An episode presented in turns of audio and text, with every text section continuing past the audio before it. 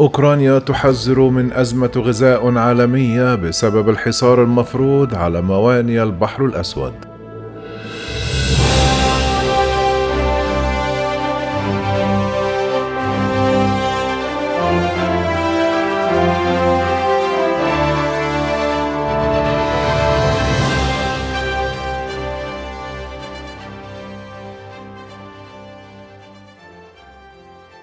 طالب الرئيس الأوكراني فلاديمير زيلينسكي المجتمع الدولي على اتخاذ خطوات فورية لإنهاء الحصار الروسي لموانئ بلاده من أجل السماح بشحن القمح ومنع حدوث أزمة غذاء عالمية. قال فلاديمير زيلينسكي بعد أن ضربت الصواريخ ميناء أوديسيا على البحر الأسود يوم الاثنين لأول مرة منذ عقود لا توجد حركة عادية للأسطول التجاري ولا يوجد ميناء عادي يعمل في أوديسا. ربما لم يحدث هذا أبدا في أوديسا منذ الحرب العالمية الثانية. بدون صادراتنا الزراعية فإن عشرات البلدان في أجزاء مختلفة من العالم على حافة نقص الغذاء بالفعل. وبمرور الوقت يمكن أن يصبح الوضع فظيعا تماما. هذه نتيجة مباشرة للعدوان الروسي الذي لا يمكن التغلب عليه إلا معا من قبل جميع الأوروبيين من قبل العالم الحر بأسره. قالت القوات المسلحة الأوكرانية أن شخصا قتل وأصيب خمسة عندما سقطت سبعة صواريخ على مركز تجاري ومستودع في أوديسا. ضوت صفارات الإنذار عندما قطعت الصواريخ اجتماعا بين تشارلز ميشيل رئيس المجلس الأوروبي ورئيس الوزراء الأوكراني مما أجبرهما على الدخول إلى ملجأ.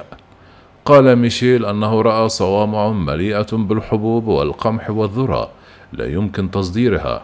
قال هذا الغذاء الذي تشتد الحاجة إليه تقطعت به السبل بسبب الحرب الروسية والحصار المفروض على موانئ البحر الأسود مما تسبب في عواقب وخيمة على البلدان الضعيفة. نحن بحاجة إلى استجابة عالمية. لم يهدأ القتال في أماكن أخرى مع الضربات الروسية على أهداف في الشرق والجنوب واندفاع متجدد من قبل قوات القرملين لهزيمة آخر القوات الأوكرانية الصامدة في مصانع الصلب في ماريوبول المدمرة. قال أحد مساعدي عمدة ماريوبول يوم الثلاثاء أن ما لا يقل عن مائة مدني ما زالوا محاصرين في المصنع الذي ظل تحت نيران روسية كثيفة وستسمح السيطرة الكاملة على المدينة لموسكو بإنشاء جسر بري بين شبه جزيرة القرم التي ضمتها في عام 2014 والمناطق الشرقية التي يديرها الانفصاليون الموالون لروسيا. سمعت صفارات الإنذار عن الغارات الجوية في عدة مناطق في أوكرانيا في ساعة مبكرة من صباح الثلاثاء بما في ذلك لوهانسك وخاركيف ودنيبرو. أبلغ حاكم لوهانسك وقوع معارك خطيرة للغاية في مناطق الخطوط الأمامية. كما نقلت وسائل الإعلام المحلية عن مسؤولين في خاركيف قولهم في بلدة بوهودوخيف شمال غربي خاركيف قتل أربعة أشخاص ودمرت عدة منازل في هجمات روسية يوم الاثنين.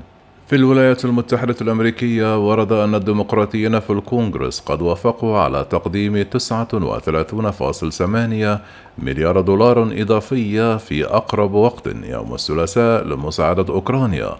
متجاوزة طلب الرئيس جو بايدن الشهر الماضي بمبلغ 33 مليار دولار. بما في ذلك أكثر من 20 مليار دولار من المساعدات العسكرية. قالت التقارير أن قادة مجلس الشيوخ كانوا مستعدين للتحرك بسرعة لسن الاقتراح والذي يتضمن 3.4 مليار دولار إضافية للمساعدات العسكرية و3.4 مليار دولار من المساعدات الإنسانية. قال الرئيس الأمريكي جو بايدن كانت هذه المساعدات حاسمة لنجاح أوكرانيا في ساحة المعركة. لا يمكننا السماح لشحنات المساعدة لدينا بالتوقف بينما ننتظر المزيد من إجراءات الكونغرس الأمريكي.